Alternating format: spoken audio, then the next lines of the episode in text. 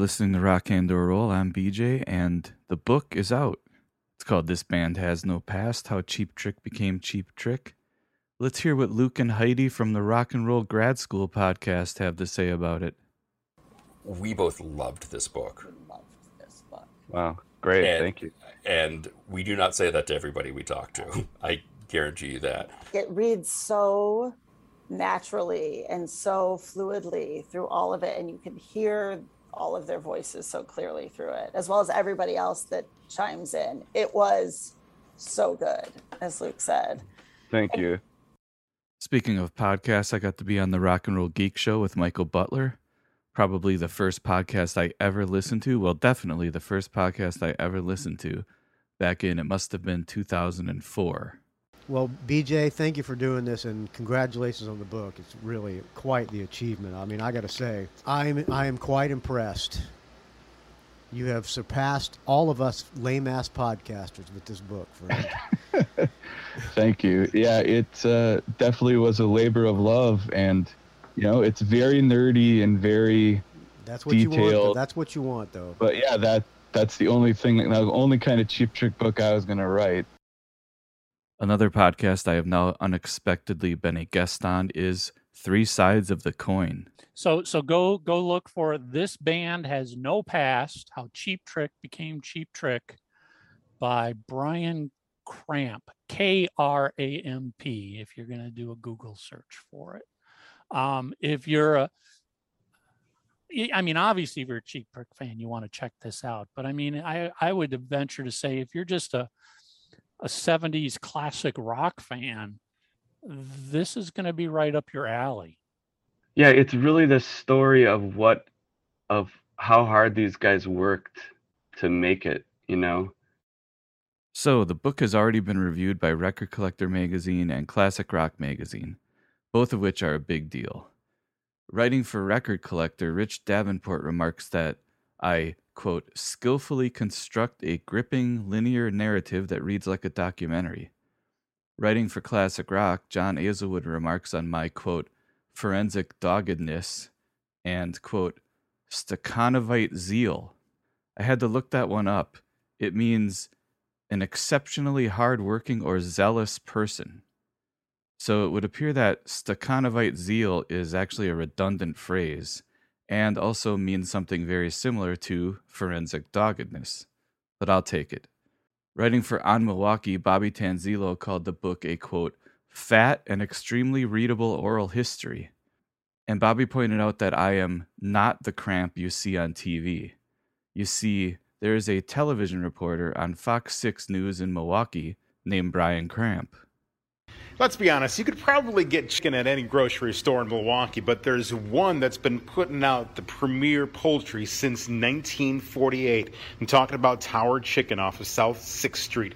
They've been providing Milwaukee with the finest quality of fresh poultry and specialty food products for more than 70 years. Current owners Greg and Lori know how to handle a full line of poultry, including chicken, turkey, and duck, and they also carry items that are harder to find, like goose, pheasant, and rabbit.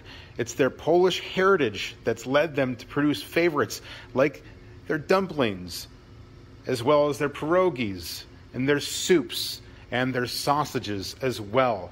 If you go check out the store, you'll see that there's many reasons that you're going to want to shop there when it comes to not only the meat, but also what goes with the dish from the sauces to the rubs and the spices. They have a little bit of everything. Chicken, pork, beef, extensive selections with Polish, Cajun, Italian, hot dogs, Hungarian, Slovenian, brats. If you're looking for meat for opening day, for Easter, or for just a normal weekly meal, they have it for you. All right, you ready for this one? I'm ready. From Suzanne, okay? From Suzanne. All right, why are chickens so amazing? I don't know. Why are chickens so amazing? Because. I like it. I like it. I knew That it was was going to be a foul joke, but I like it anyway. Oh. That's pretty. that was good. Because. I have to say, one of my proudest moments over the course of this saga was when Ira Robbins, the former editor for Trouser Press magazine, a music writer and critic who I've long admired, wrote an effusive blurb for the back of the book. Ira wrote that Brian Kramp's amazing forensic investigation into the band's prehistory and early days does for Cheap Trick what Mark Lewisohn did for the Beatles unravel myths, pin down elusive details, reveal surprising facts, identify relevant characters, and put it all in historical context. I thought I knew the story, but I learned a lot. I recently had a conversation with Ira Robbins about the book and about his thoughts and experiences relating to Cheap Trick. Well, congratulations again on the book. It's really great. I really, you know, found it quite eye-opening and and detailed and and uh, uh, articulate and all those good things. Really uh, hit the mark. So bravo. wow, thank you. Yeah, you know, after reading the blurb that you wrote for me, uh, my attitude was like, well, this was already a success no matter what else happens. You know, no Well, matter how many you know- copies I sell, I already feel like, okay, this was worth it. so, Well, that's very very generous of you. You know, I mean, I kind of feel like like you know, I, I I was there, you know, for part of the early days, and I did a lot of stuff, but but you know, I'm, I I hardly think that I'm the authority that I like like to imagine myself to be, just because there's so much stuff that has happened, and I haven't really kept up with it the way I might have, and you know, I've forgotten stuff, and you know, I I certainly wasn't there for all of it. So you know, it's really I found it really. um rewarding and, and, and helpful to sort of read all of that stuff like kind of lined up and, and you know detailed and all the stuff that you know when I was writing about them in the 70s was kind of like I think it's sort of like this but you know you actually did the research and got the the details obviously you you had a had the benefit of, of, of being you know more in the place than, than I ever was yeah, yeah, I felt like if I'm going to do this book, this is the, the time to get all of this stuff nailed down as well as I possibly can.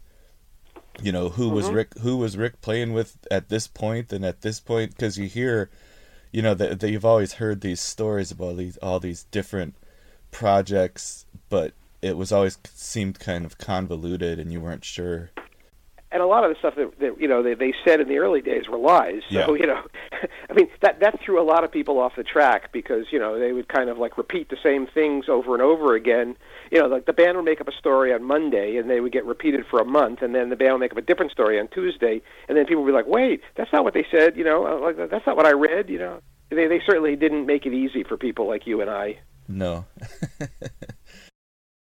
it means a lot to me that you like the book so much and appreciated it. I mean, that's, you know, that's the exact kind of validation that, you know, would make, like I said, make me feel like, well, uh, you know, I pulled it off.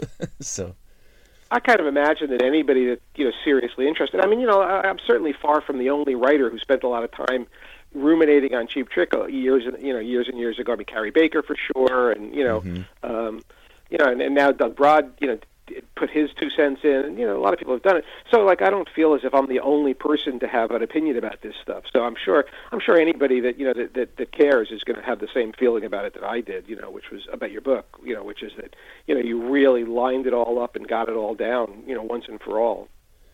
Yeah, well, I had the opportunity, so it was like, you know, I, I kind of anticipate getting co- some complaints about there's too much about what happened before Cheap Trick. It takes too long to get to to Cheap Trick, but Mhm. this was the venue to get all, like you said, Yeah, get it yeah. all down. So, Right, right.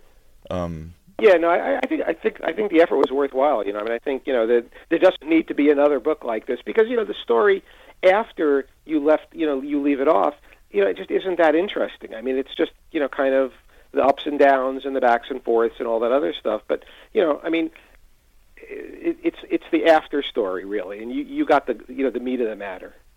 Yeah, that's what I've said. It's like everybody knows the story of being a rock star, and also everything becomes much more secretive and sheltered, and nobody's going to tell you the real stories. And plus, you know, Tom, with Tom being out of the band, and you know, it's not. It's a much. It's a much messier story of Cheap Trick in the '80s, and uh, Yeah, yeah, and and and certainly less happy and less Yeah. less entertaining. I mean, you know, Yeah. you don't really need to to hear, you know, oh yeah, they they hired this producer and that didn't work out, and then they hired that producer and you know they got pushed around by their label, and I mean, you know, the, the amount of coverage that musical artists get now compared to in the 70s and 80s is just so vast that you know that, that if you really want to know what's been going on just read you know it, it's been reported you know. I mean whereas the you know uh, unraveling you know the beginnings of a band when no one was paying attention and nobody was writing about them that's the challenge.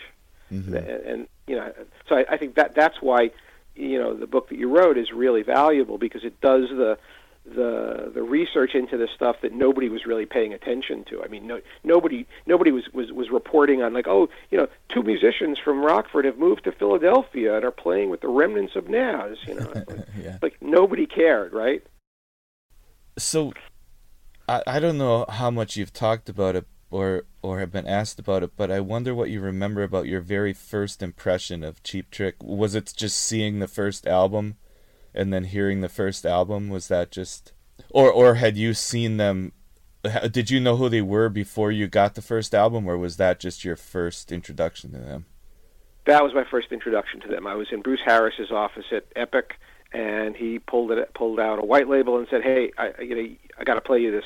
You'll like this." And he played me maybe like one or two songs off the first album, and I was like, "Ah, that's really cool." And then then they came through town. Um, at some point later, I, I mean, I, I could work out the dates, but I don't have them on top top of my head. Uh, and played the Yorkville Palace, which was a short-lived venue on the Upper East Side, and I was completely knocked out by them. And then I did an interview with them in the uh, the Oak Room of the Plaza Hotel, and uh, got you know I, I liked them even more. So it was very it was kind of very very organic and sequential of like you know album show interview. Al- Although actually, actually, the interview may have taken place right before the, the show. I can't remember now. I mean, I, again, I, I've got the dates, but I don't have it in- to, to, to my hand. Did they strike you as like a, a new wave band or even in the punk realm at first or what uh, where did they Neither. fit? No, neither. Neither. I mean, I, I I think that was one of the things that I really liked about them was that they were not one or one or the other. Right. You know, they weren't a punk band, but they were punky, and they weren't a new wave band, but they were hip. You know, and I I mean, my I had pretty high demand radar for like hipness, right? You know, of, of what I thought was hip. I mean, I wasn't I wasn't interested in Kiss or you know or, or REO Speedwagon or mm-hmm. or Styx or Van Halen. I was interested in bands that had you know personality and character and color and charm and all those other things. You know, intelligence and wit. And and they kind of hit all those those buttons all at once. It was kind of like overload for me. You know, it was kind of like I mean, I, I, there's obviously a, a, a metaphorical thing to say, but but it was like uh, or hyperbolic things to say, but it was it was as if like everything I ever wanted in a band had suddenly been assembled for me and put in front of me. Right. Yeah. Were, were you like a fan of Slade and Sweet and those bands? Oh yeah, very much so. Right, right. So they had a lot of that in there at the same time. So I, mean- certainly appreciated the move, the move, uh, uh, you know, connection that, Mm-hmm. that they that they were fans and that they, you know, they quoted band, you know, move songs and and that they knew what who the move were. I mean, you know, that was another thing was that they were, you know, Rick and Tom were so and Bunny were very British oriented, and you know, Trouser Press was started as a, a British rock fanzine basically, and Yeah. so, you know, that kind of was another point in their favor was that they were angled in the same direction that, that we were.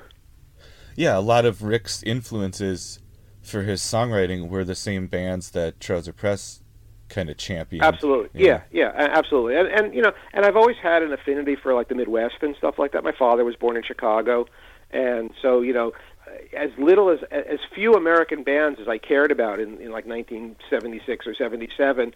Um, you know, the fact that there was a, a band that that I did like that came from the Midwest was kind of also a a good thing in my my book. Right. Yeah, they kind of. I, I, I, I marvel at how they kind of had their own Sunset Strip slash Max's Kansas City in the Midwest that they Uh-huh. and they were like the the kings of it. Hump and Hannah. Yeah. No, it's true, and, and but I, I mean, but it's also that they they had you know the personalities of Midwesterners. You know, I Right. mean, they were, I mean, for all of the bravado and the you know the arrogance and the rock star. You know, we're going to be rock stars. You know, they were also kind of humble and insecure and timid and and you know home homey. You know, they were they were they were they were basically were nice guys, which you know eh, was not something you always encountered in in you know '70s rock bands. That's one thing I've heard a lot. Like when I would talk to like Jay Messina or somebody like that, like the he would just say, you know, the fir- my first impression was really nice guys, just really friendly, nice guys. That's just like uh, what I heard from a lot of people.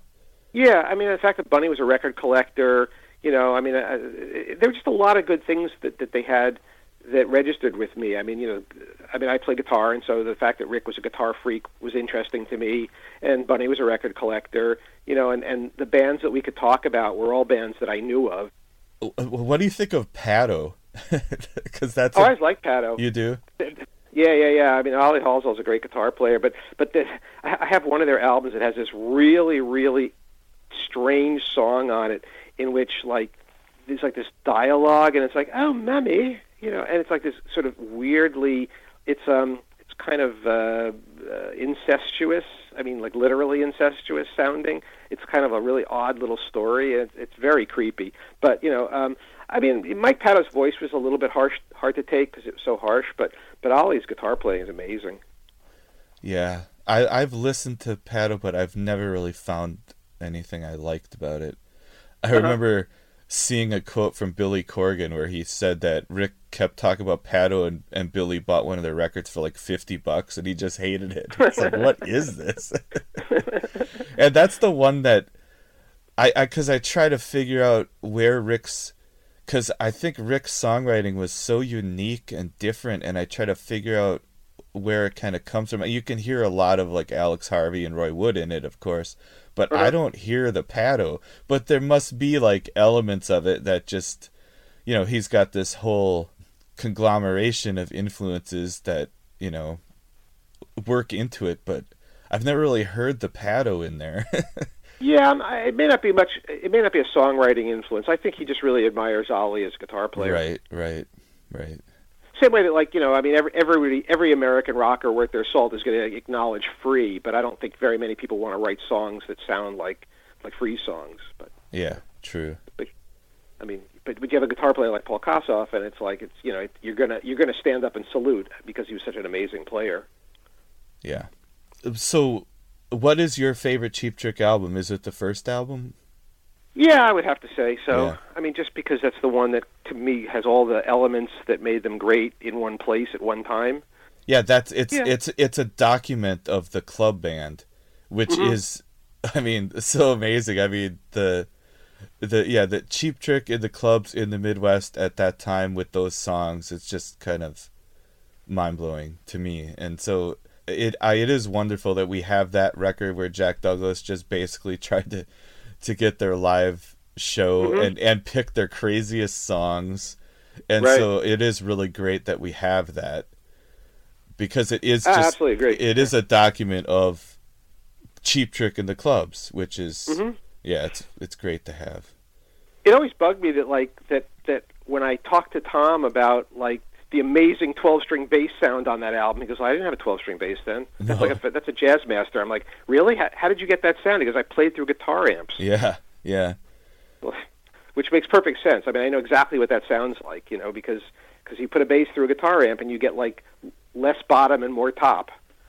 yeah. Bunny told me they almost never recorded the 12 string bass and one of the reasons because the engineer would always say i can't record that thing the Uh-huh. engineers would just say no it Right, doesn't right. work and then bunny just- said they would like record the bass and then they would record like a guitar part to go with the bass to try to to, recreate the 12 string Oh, uh huh, uh huh. but he That's said he said if tom would ever pull that thing out of the studio the engineers would just say no Right, right.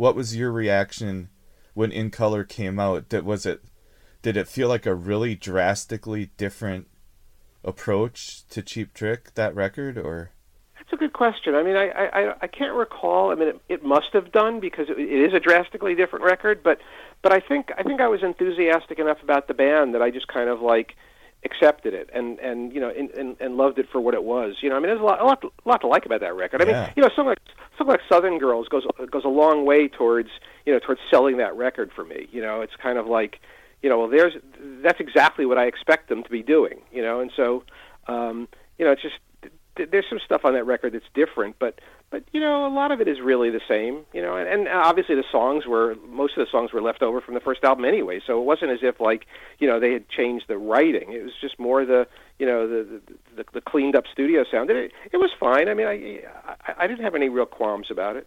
I mean, I want you to want me was a little bit you know hard to take just because you know it was just such such such a, a poppy record. You know, but but otherwise, yeah, no, I I, I didn't have any problem with that record.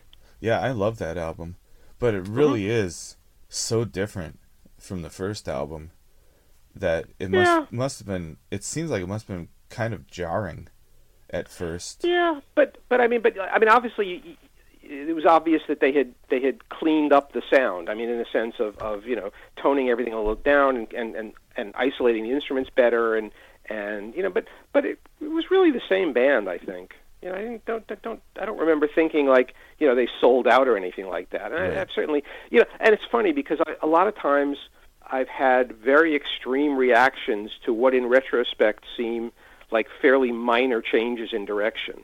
You know, there's there's records by bands that I loved, you know, for two albums, and they made a third album, and it's like, oh, this is complete garbage. And now I've, you know, and in, in doing my, my books recently, I kind of went back and re-listened to some of that stuff, and it was like, wait, this sounds exactly like the one before it. I mean, like the differences are really minor.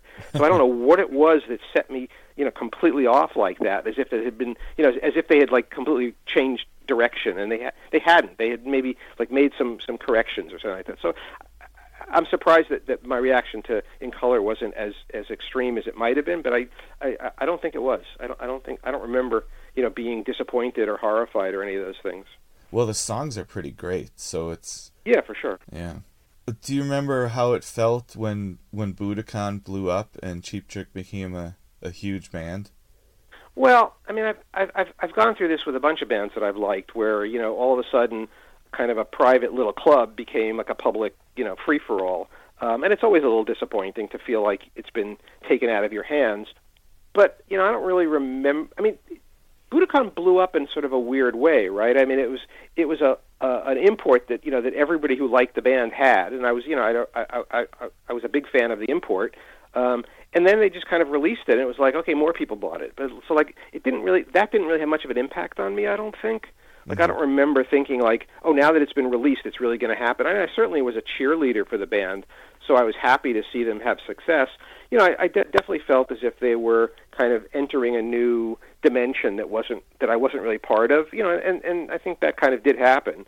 You know, where their accessibility changed and stuff like that.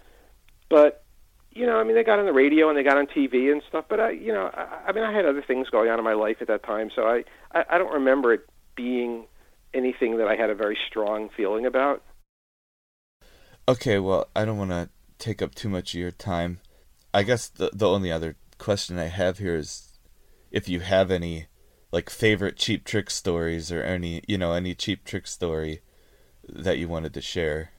Oh yeah, I get a call from Rick one day, and he says, "Come meet me for lunch."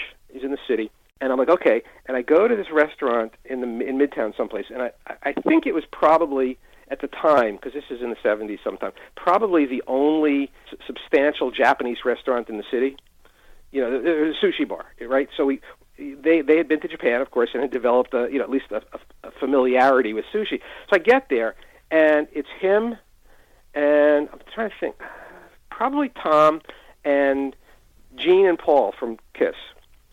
And you know they they'd all been to Japan, and they you know they were basically versant. I had never had Japanese food before. Gene starts like talking about the miso soup in front of him and referring to it as snot soup. And they basically trick me into eating a big glob of wasabi. Oh no. You know, and I'm like, you know, completely humiliated in front of these like, you know, successful rock stars, you know, who who who are, are friendly but not entirely impressed by me. And and I'm and I'm sitting there with like smoke coming out of my ears and tears coming streaming down my face and you know gulping at water. You know, I, I, you know, you know what it's like to have like like an OD of, of of wasabi. It's like you feel like like the back of your nose has gone on fire.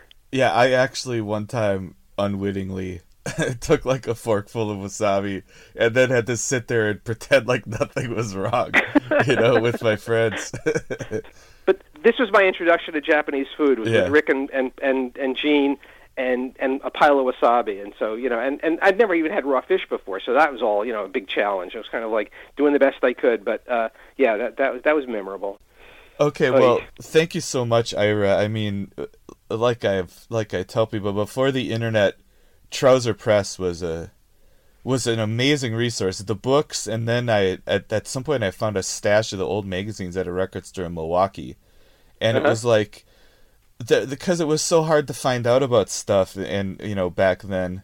Sure. And uh, and as you know, being kind of a, becoming really obsessed with collecting records in the '90s, it was like Trouser Press was really important to me and uh, you know and so yeah it's just uh i really appreciate what you've had to say about the book and the blurb you wrote is just amazing so thank you very much and you know it means a lot to me Oh, you're, you're quite welcome, and you you earned it. And you know, I hope the book does really well.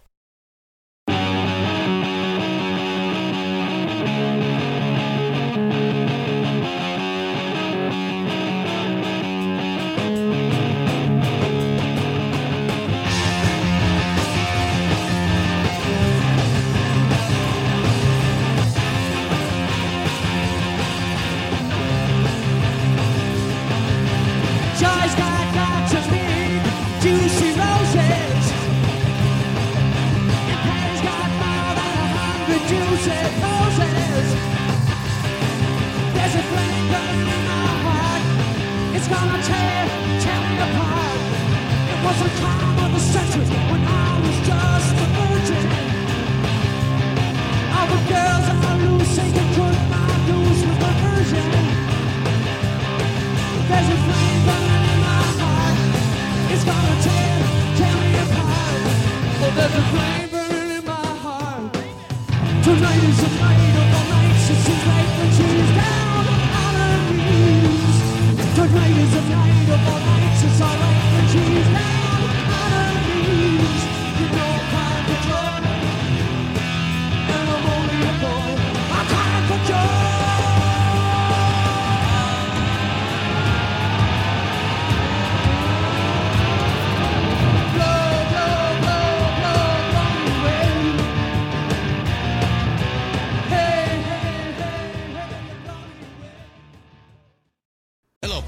podcast listeners. Christian Swain here to tell you more about my experience with Raycon earbuds. Our family now has three pairs of Raycon earbuds around the house, and my wife just grabbed a pair of the Headphone Pros to replace some headphones from a company that was double the price. And yes, she loves them. Now, if you haven't pulled the trigger on a pair of Raycons, or even if you have, but you're in the market for another pair because they're just that good, well, now is the time to check them out because they just launched their upgraded model of the best selling everyday earbuds. With Raycon's upgraded everyday earbuds, now you also get active noise cancellation, ergonomic design, and multi point connectivity that lets you pair with two devices at once. New quick charge function, three customizable sound styles, plus awareness mode. Available in a variety of vibrant new colors to complement any and all skin tones. I even have a pair of earbuds in a cool green color. I have tried just about every earbud known to humankind, and these Raycons are fantastic. Seriously, if you've been wanting to check out Raycons, there truly is no better time. You're going to ask yourself why you didn't check them out sooner, and Raycon offers a 30-day happiness guarantee. So, what are you waiting for? Go to buyraycon.com slash Pantheon today to get 20% off your Raycon order, plus free shipping. That's right, you'll get 20% off and free shipping at buyraycon.com slash Pantheon. Buyraycon.com slash Pantheon. Up next, we're going to hear a fascinating recording from March of 1977. This is Howie Klein, who was a big part of the San Francisco music scene in the late 70s. He was on the radio, wrote for the local papers, and co founded 415 Records. This is a recording of a conversation Howie had with Rick Nielsen and Robin Zander. Obviously, it was not for the radio, so it must have been for an article that Howie was writing. It's a pretty casual conversation. You almost feel like a fly on the wall. But Rick and Robin still perpetuate some of the false information from the fake bio put out by the record company.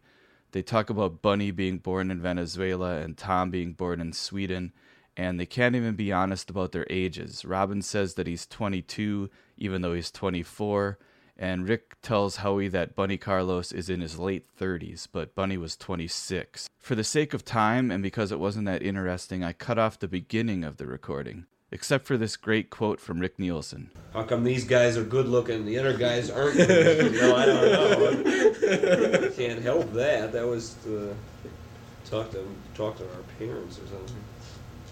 All right, so let's listen in on Howie Klein talking to Rick and Robin in March 1977. This is two months after the band's first album had come out. Actually, we could pin it down that this conversation is happening on March 23rd because they played the Old Waldorf in San Francisco on the 22nd and 23rd. And you'll hear them talking about the show the night before and the show that's going to be happening that night. You, you two, the American guys, you're both Americans. Yeah, I'm American. And and you were too. A drummer, he was born in Venezuela, but he didn't live there all his life. So you talk, well, you'd have to talk to him yourself to know what he's like. Yeah. And, the other bass player, he was born in Sweden, but he he lived, uh, he grew up in America. So we're really, we think we're, we are Americans. So it's not like a, some international group, although we have different backgrounds that make it sound more international than it really is. We're, we're an American band. We're coming to your town. Yeah, how'd it go over in New York when you played there? Excellent. We just got things from Soho Times. You know, that Daily News. so- Great night. Great. Yeah. We did real well. A lot of people showed up, a lot of record company people and ICM people. We Bottom did- line, was that what it was? A lot of No, it was a place called Yorkville Palace Theater, 85th and Lexington. If you know New York at all.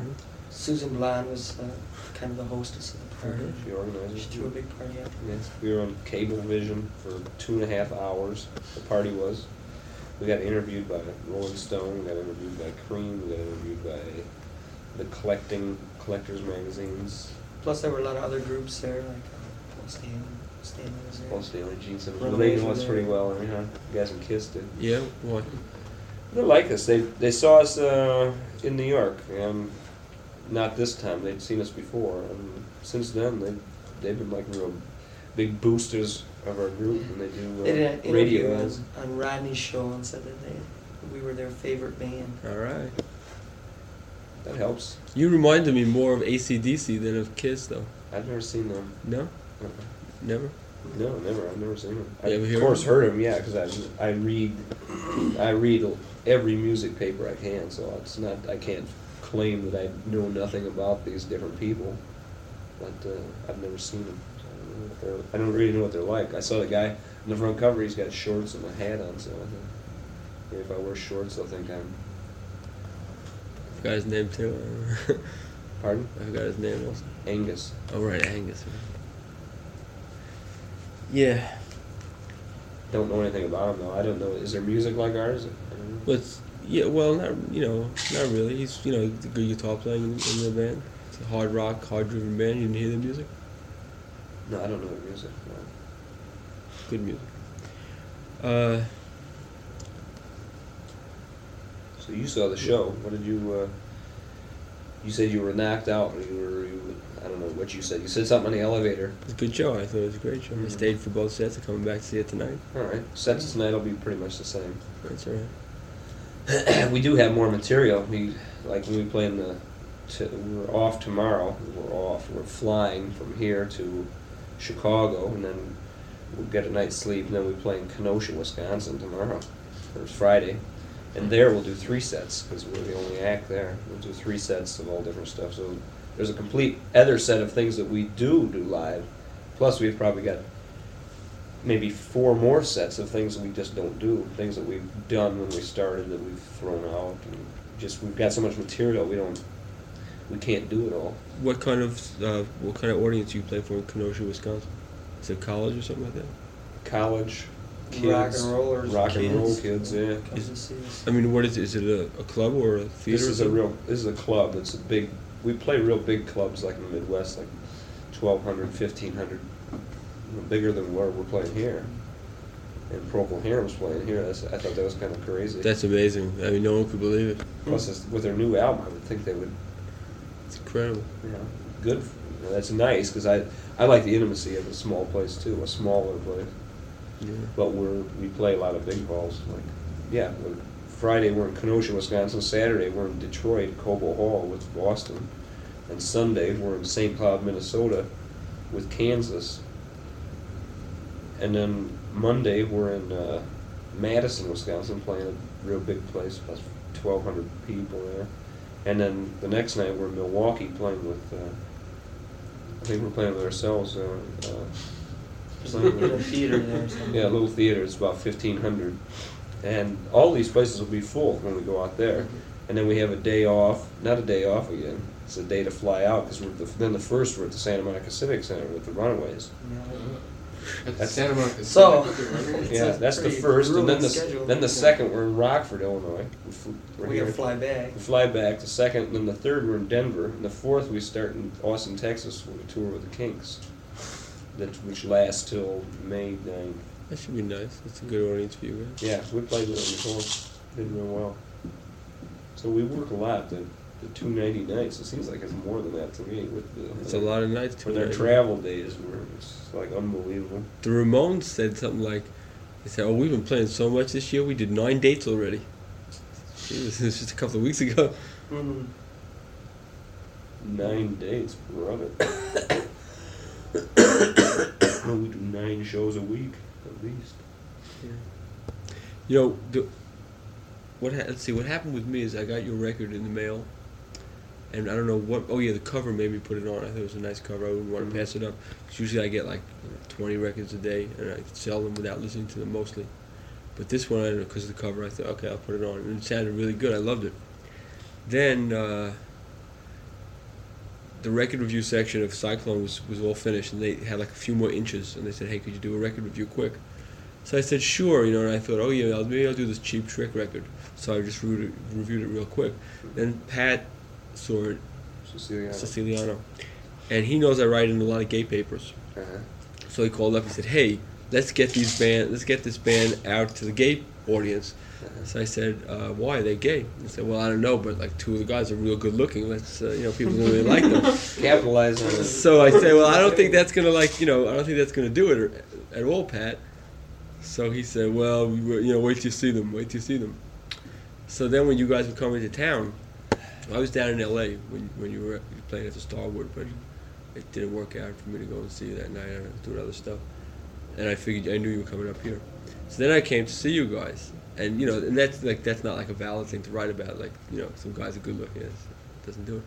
But what what interested me to do a story in the Advocate anyway was um, your stage persona, which is which seemed like very um, very you know like really more Seductive blatantly gay and seductive than Yeah. than even Mick Jagger. I mean, a different kind of approach. I mean, you know, like uh, coquettish even, and flirty. Write about it. Yeah, I know. You're the writer, so you oh, I'm gonna write about it. You know, I, know I, I. I want I want you to say something though. Duh. Like what? Like, uh, I don't know. You want me to say yes, I'm gay or no, I'm gay? Great. No, you don't say that. No, you, if you want to, you can. You don't have to. No one ever says that. Right. No, you well, don't say it. But you, but I don't know. You can say something else. You could say, uh, "I like to," uh, I don't know, whatever.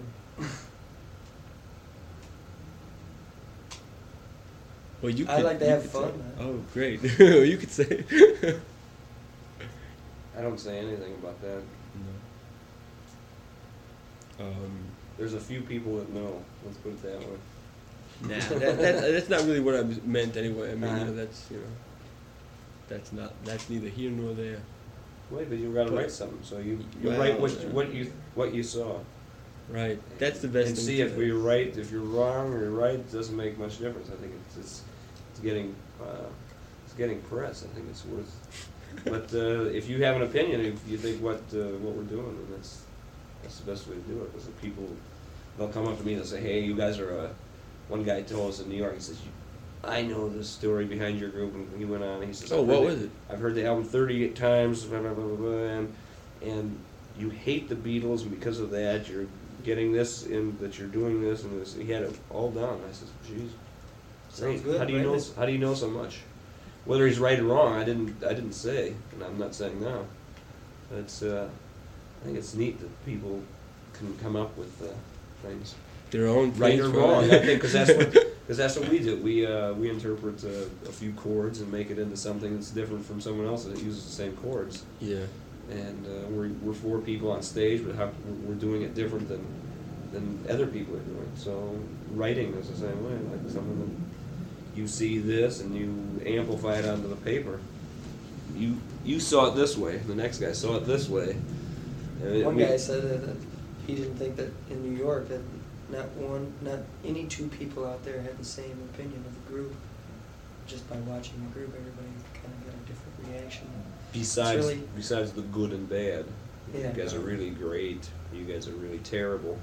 But after that, then they all have a different idea about what we're doing That's and why we're that's doing. That's interesting. Yeah. Because for me, like I, you know, was writing down my ideas about what I thought I was seeing last night, and then I thought, well, you know, everyone is just gonna think the same thing. You know, I, Oh, mean, I no. thought, oh yeah, I No mean- way. We got we got one review. Wait, already. we thought the same way, didn't we?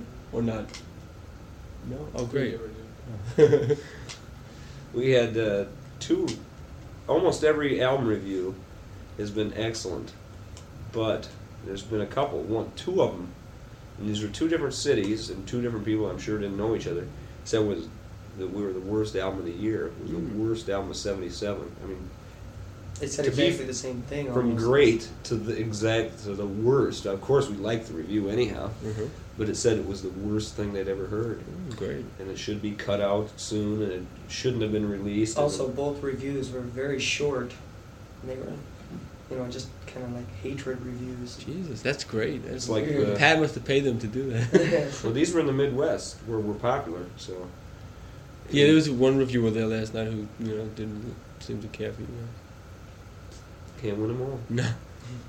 But uh, we don't patronize them. I mean, we're not. Uh, we don't ask you to come up to write good reviews or write good stuff. You know? That's up to the reviewer. So I mean, we don't. We don't hate the people who write terrible stuff. about it. It doesn't make it. Maybe he's in a bad mood because we know we know what we're like. Uh, up to a point. I mean, we we can't do the thinking for you or thinking for our audience, but uh, we know how well we play and when we play real well, and if that the songs are good, and, and we make our own decisions. Like if we don't like a song, we'll throw it out anyhow. It'll we'll censor our own stuff before it gets censored by the audience by people booing us or something. So we know what's going on. So get a bad or in our heart we know we're right. That's that's good. That's that's something I could write down. Well, I'll tell you what what I thought about you guys last night. Like I said, like you, I just felt like you were doing uh, this blatant rock parody, and you t- you were you know just being you know, kind of a rock star. and you were you know doing your guitar so good and just just showing that it's just so easy to do, in a way. Nothing to it. Eyes closed, drinking a beer, smoking, doing all kinds of stuff. I that's just uh, I I just do that stuff because I think it's funny. You know. No, it's- see other it is. guys- It's 'cause great. I, if you notice, I don't think I make. Uh, I make funny faces, but I don't make guitar player funny faces. I don't like that. I can't stand. You could work that in. That'd be cute. Uh, yeah, well, I I've done it before. Because I like I like all those guitar players that stand up there and they. When uh, when you're playing, I always think that's funny to me. So then I always, I always act like I'm not really playing much. And but if you listen to what I'm doing, I really, I really think I'm pretty good.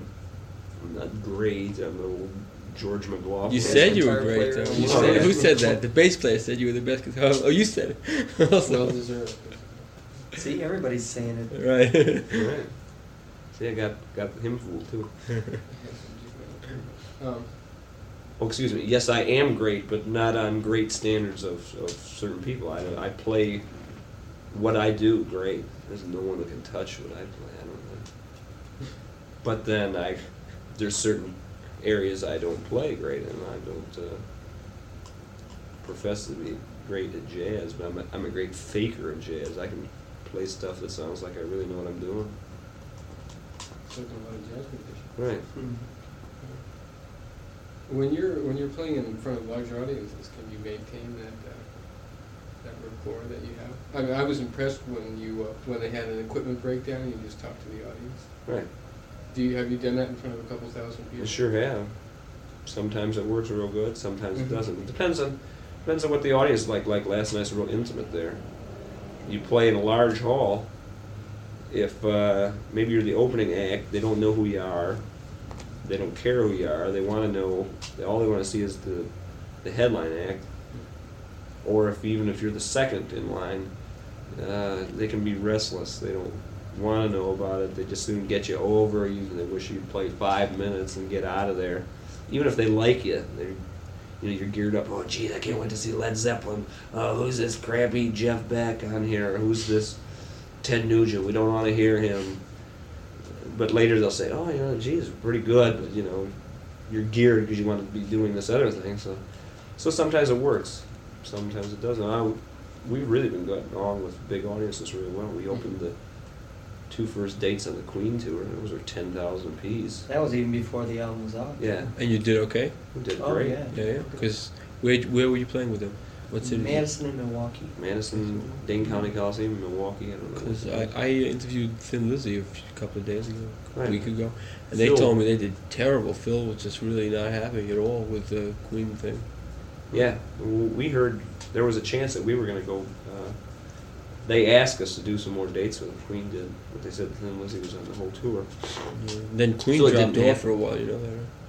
Pardon? Queen dropped off the tour for a while. Yeah, because of Freddie's voice. Well, uh, you know, the, the night before Queen was blown off the stage by Thin Lizzy uh, here in San Francisco. Oh. And then they just, uh, you know, coincidentally happened to drop off the stage for the rest of the California dates, where Thin Lizzy's a lot more popular than Queen. That seems to me what happened anyway. I don't know if that's just my opinion or not. But, uh, you know, like Thin I- Lizzy was saying that they were being oppressed by Queen. You know, you can't do this and you can't use these lights and this kind of bullshit. Oh yeah, that happens to us. on all- Lots of shows. It happens to you? Oh Sure. yeah, all the time. What happens? Same thing. That's we what don't, happens. We don't get all us the lights. PA. We don't get all the lights. Because is the us like sure we're on a different scale. Like when we play in the Midwest and we'll have a backup group, we'll let them have whatever they want. Big deal.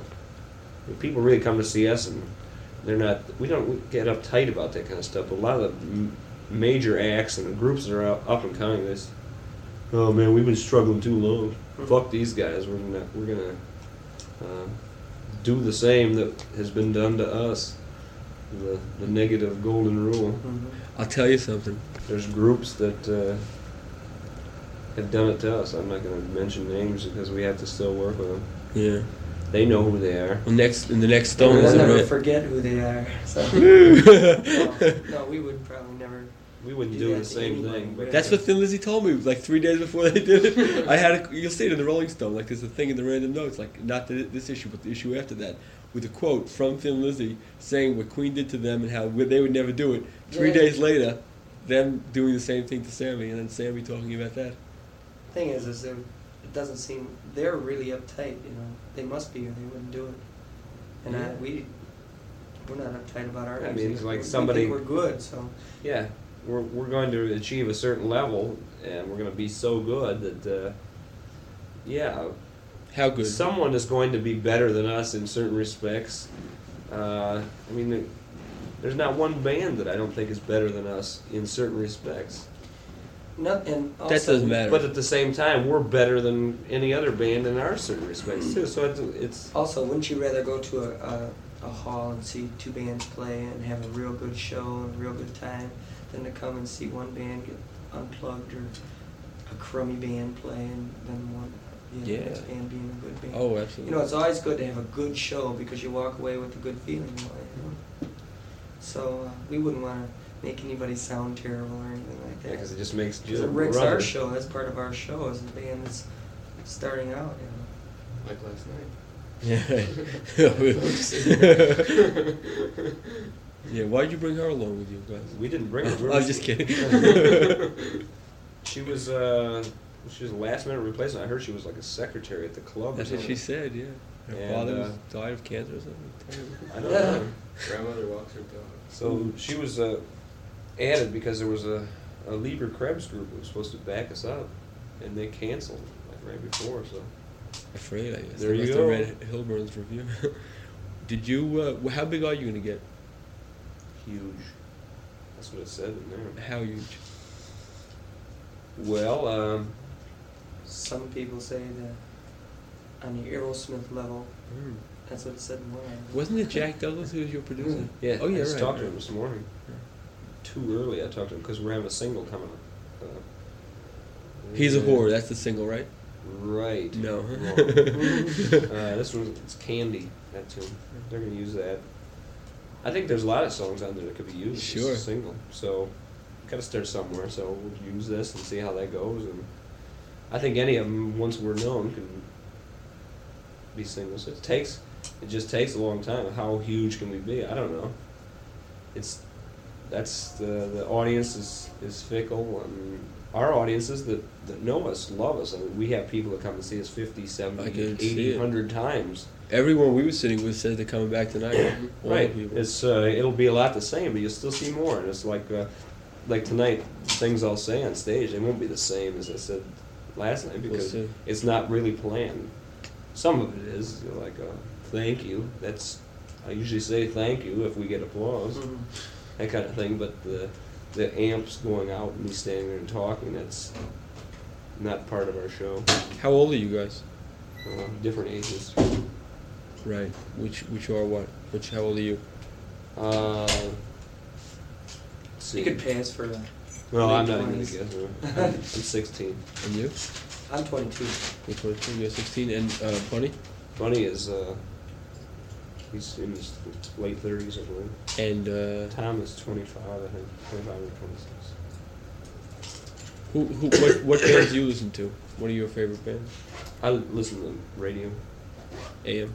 AM radio, yeah. And I listen to uh, a lot of stuff. I'll do is uh, I just listen to bands that we play with, backup bands. A lot of them I like. Uh, I like a lot of the new bands that are out there. I like a lot of the old stuff too. I like Mr. Committed. Right. No, I, we played with Kansas. I think they're really good. Oh, very good. Instruction Method Records. Like what? Oh, Mel Bay and things like that. Which, what are the what are the real good ones? Mel Bay is a real good one. That's, Mel? That's the one. I, yeah, Mel Bay. Mel Bay and High Weight, High Weight folklore books. Those are good too. Are you learning how to play? Yeah. I picked up the guitar two years ago and been playing. I'm getting pretty good at it. All right. Yeah, it sounds okay. It sounds good. You, I mean, you could fool me. Yeah. I'm not. I don't, I don't know too much about it, but it seemed okay. Do you play an instrument? Yeah, harmonica. Oh. And are you, in, are you have you been listening to punk rock music? No, not really. Um, I don't have any records. I don't even have a record player, except I go over to Rick's house once in a while and listen to on his record player. Yeah, I've heard a lot. Of, I heard the Ramones. I got a kick out of some of the stuff they do. Yeah. I l- there's I like almost every group that's out for some reason. Like I'll say a blanket statement like, "Gee, I like Kiss." Ugh, a lot of people ugh, they hate them so bad that that wh- when you say that you put them off. Or I like I like the Ramones. Oh, you're sick. How can you do that? But at the same time, I say, oh, gee, I like the Eagles. Oh, then the people that like Kiss hate the Hate Eagles or something. You know, you, you can't win with blanket statements. It was great. They had the Eagles before you you you guys came on last night. That was like the tape. The, the Eagles was really nice. what uh, Contrast, huh? Yeah. Have you heard the Dictators? I know who they are, but I've never heard of them. Never heard. Them? They're uh, that you you had some elements of the Dictators in your uh, routine. Gee, that's kind of neat since I've never seen him or Yeah. Well, heard him. doesn't mean you you know comes from the same. place. Handsome Dick. Manitoba. Dick Hyman. No, Dick. Manitoba. Manitoba, right. They're coming to here, in fact, uh, next week or the week after. Oh, great. Say hello to him for us. Don't know him. There was yeah, there was a band on Epic that they would cut out like uh, you know like five days after their album came out. Never did any ads for them or anything. Yeah. We were just at a couple, couple different places we've been have uh, been sold out of a record. Where they didn't, they didn't think it was uh, you know a new artist. They ordered twenty five copies or something, and that's a lot of copies because the record company says, "Hey, order these," and so they do probably reluctantly, but they've been selling them. Seems like real well, and. Uh, We'll see what happens tonight. I mean, we have a lot of people there. You said there's going to be a lot of people there. Well, Kiss. I don't know. See, I. I mean, the I'm you not know, in charge of The ones stuff. who were there last night, the people that were there last night, told everyone they know that it was real good. So that'll windle in a lot of people, I'm sure. Mhm. That's great. Never being here. Yeah, we gotta get going.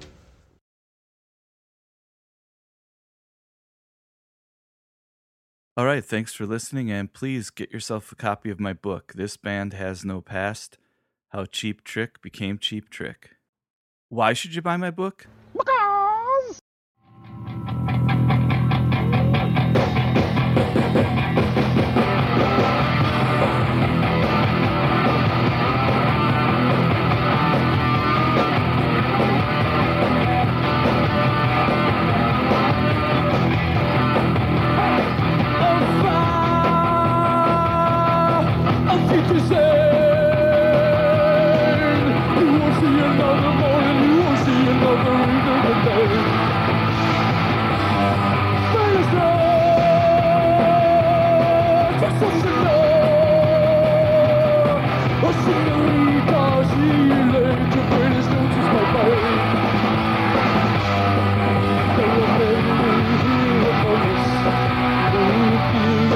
the songs the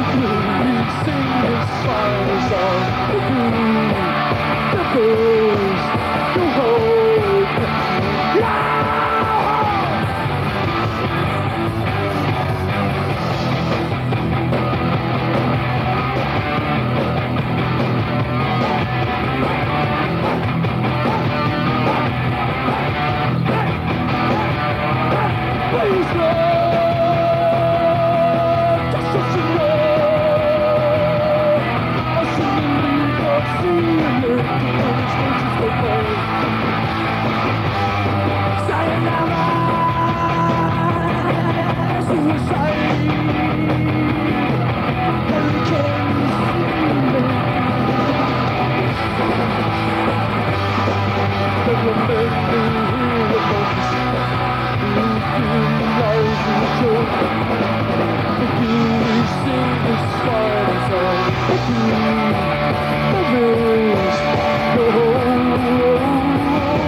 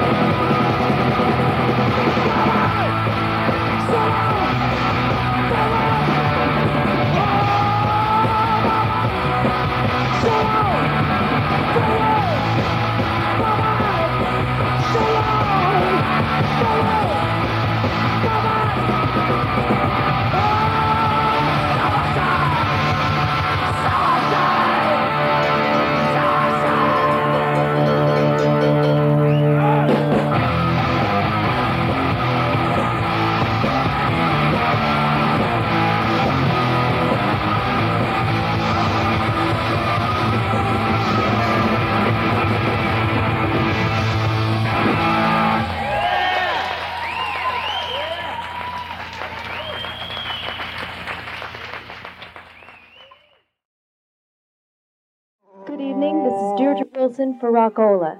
Tonight we have a very interesting interview with the rock band Cheap Trick. I'll introduce them for you now. On your right, we have Bunny Carlos How are we doing? and Robin Zander. Hello. On your left, we have. Tom Petersson.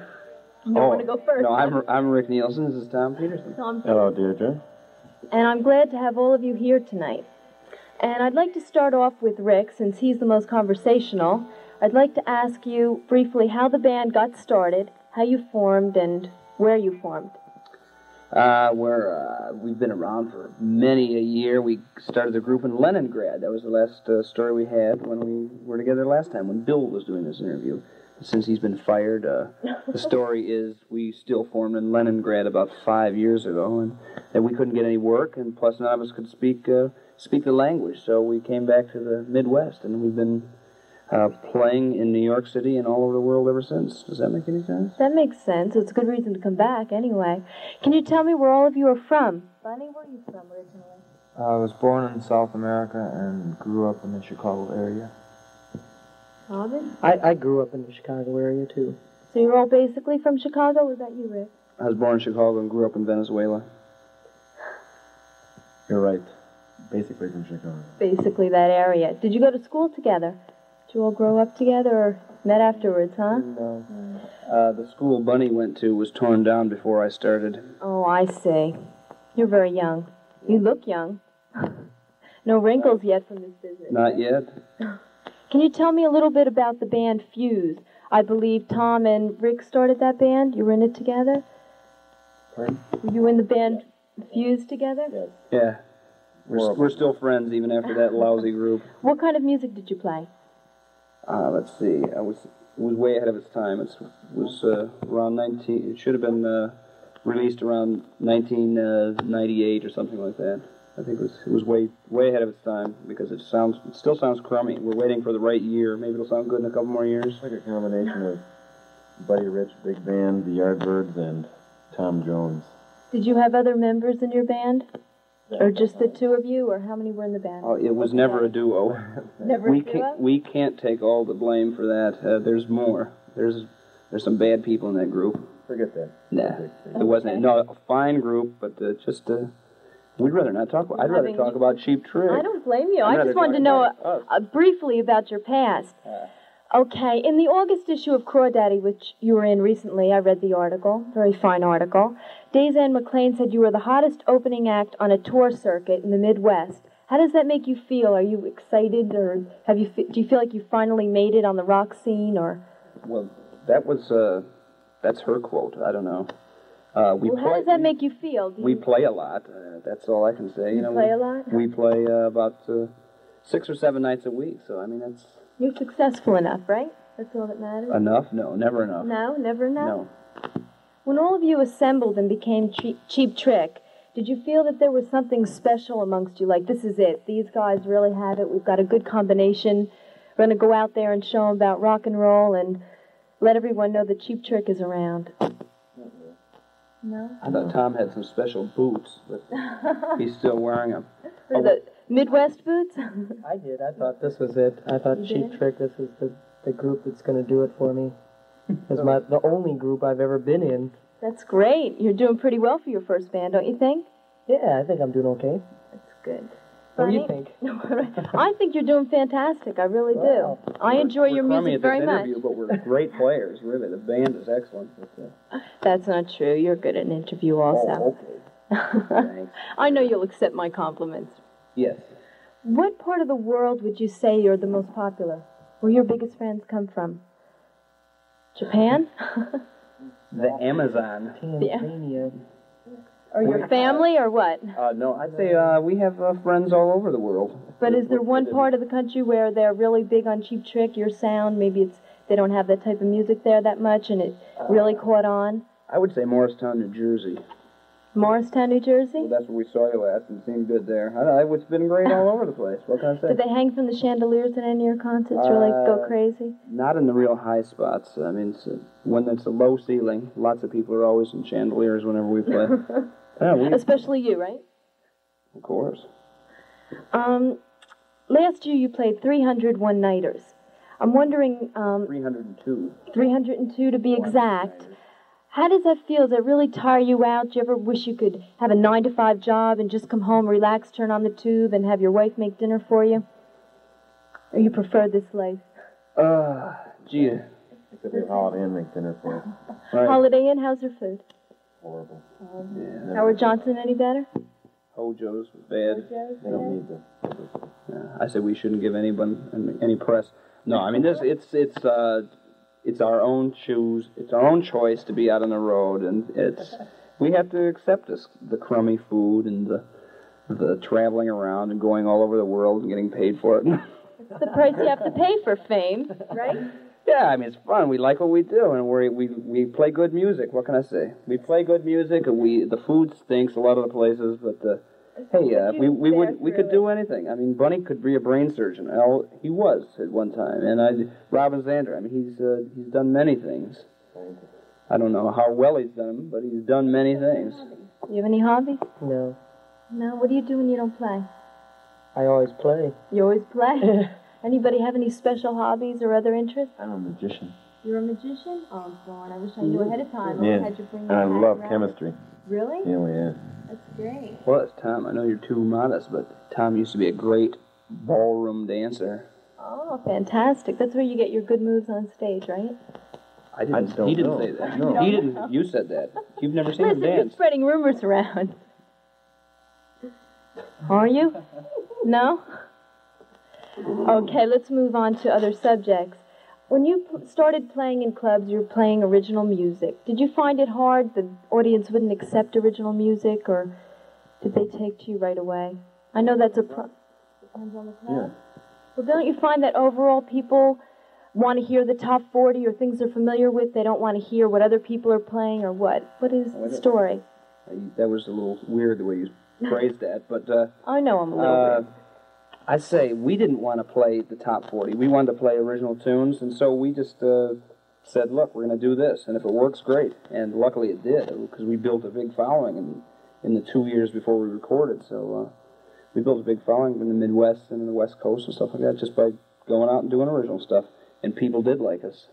So I guess it did depend upon the club, what the club owner wanted you to play, what he thought would draw a crowd. what the club owner. The club owners usually had no idea what was going on, so you couldn't go by them. We had to go by the fans because the club owners were usually uh, jerks. They still are. Most club owners are jerks. And all the club o- owners out there are watching you now.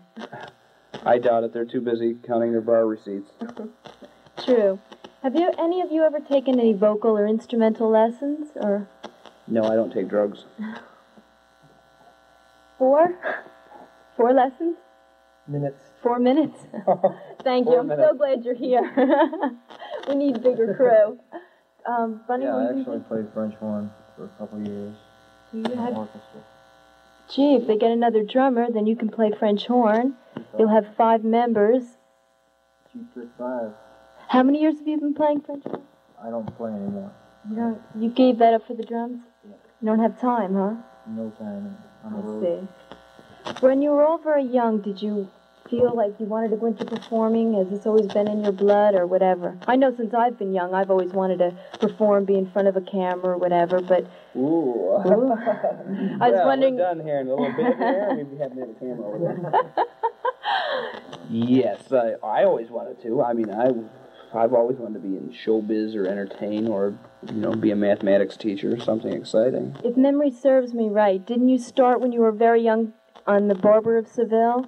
Yes, you've been doing your homework, Deirdre. Uh, yes, my to. my mother and father are opera singers, so I was around music all my life. Always as a little kid, I was always running around, and I, at the age of two, wandered on stage at the Met in uh, New York City and uh, performed with, I believe it was either Aida or Barbara Seville. I'm not exactly sure, and uh, people laughed and clapped for me, and so it's.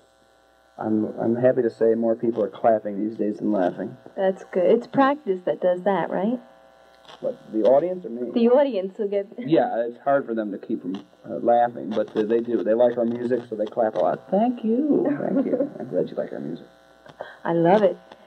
Your latest album is Heaven Tonight. Do you feel this is your most accomplished album yet? You have three albums out now. How do you feel about this album? Somebody, somebody. I think it's our third album, so I think it's pretty good for a third album. Do you? Yeah, a lot of people have written us letters saying that they like the tunes, and matter of fact, a lot of people wrote us from our second album, In Color, and said they liked the tunes.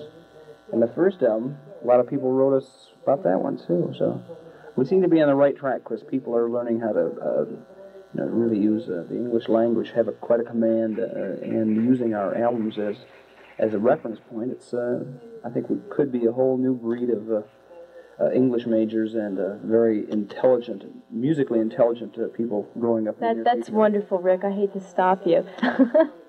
Listen, I'd like to ask you one more question. What do you prefer playing in more? Theaters, nightclubs? What's your favorite? Do you like small audiences? Do you like a big hall, or what do you like to play for most? What do you feel most comfortable at? Yeah. Uh, the, I'd say you like a like- larger audience. I like the big. then you know you're doing good if you can bring in a lot of people. Am I am I right or wrong? Cold, hot? Well, I think they're all good for certain reasons. I mean, the clubs are real neat for us to play in the first place because going into a place that holds 10,000 and no one's heard of you and uh, not even selling beer, you're not going to get any people in for that. Uh, the big places uh, lend an intimacy that it's hard to even get in a small room. And, uh, Wait, did you say the big places have intimacy? oh, sure. Tell me about it. It's nice to be intimate with the 800th row. It's tough, That's it's very that's right. It's tough. It's some job. right. It's uh, it's like long distance love affairs. Or You have to make the person in the front row be as entertained as the person in the last row, and I'm sure that's difficult to accomplish. It is, but uh, it's been done many times. That's those great. I believe it. I'm I'm very very happy for you, and I think you're a very successful band, and I'm sure you'll go on to be more successful and spread your music around. Because I really enjoy it. I love it. Makes me move, and that makes me happy. Thanks, dear. And it's our pleasure doing the TV show here. This I'm uh, very happy to have you on. one of your earlier shows or one of your first shows. Well, the first shows of this kind, we've had a show going now for about three years, and we've just started Rockola. And we're starting it off with you, which is a good choice for a band, I think. Yeah. We're number one. remember that. He won't let you forget if I remember. Okay, this is Deirdre Wilson saying good night for Rockola.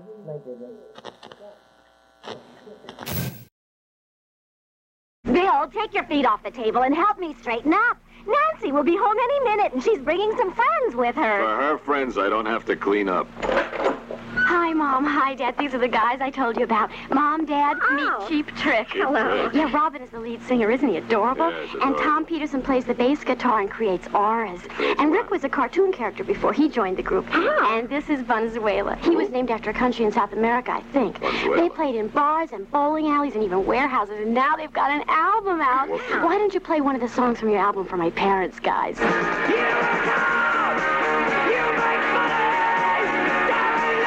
To college, you said. She'll meet some nice boys, you said. Cheap trick. Only rock and roll could bring them together. Only Epic Records could record their first album. Cheap trick.